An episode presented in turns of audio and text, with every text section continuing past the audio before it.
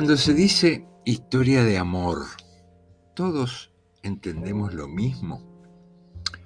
Ok, cada uno le puede poner a su experiencia como quiera. Un subnormal indiscreto subió a las redes un video de un momento muy íntimo de un viejito de más de 90 llorando en el hospital, la muerte de su también nonagenaria amada y diciéndole: "Te amo, espérame, ya voy". Se viralizó, obvio. Tremenda historia de amor, o por lo menos con final recontra triste.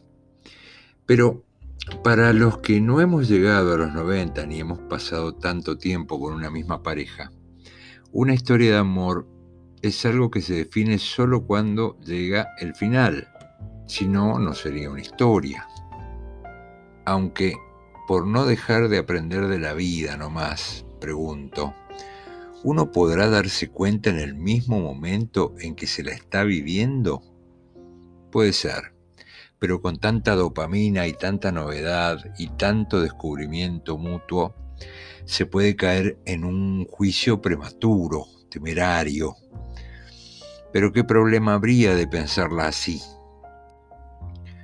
Los amores cobardes no llegan a amores ni a historias, se quedan ahí, ni el recuerdo los puede salvar, dice Silvio.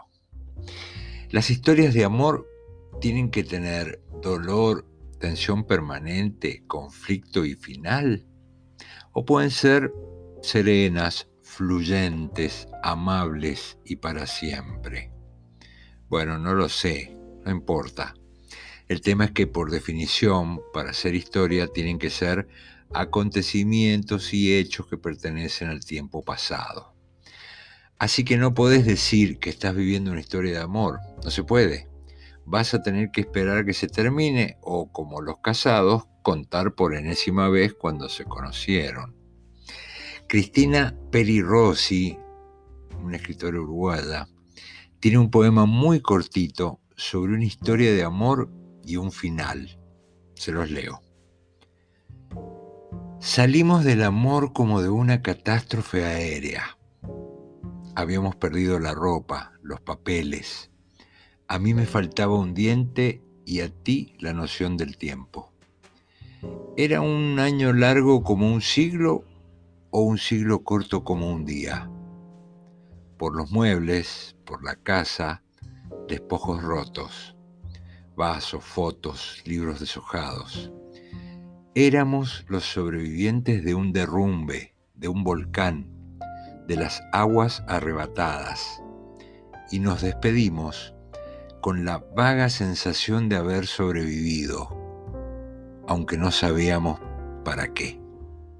Uf.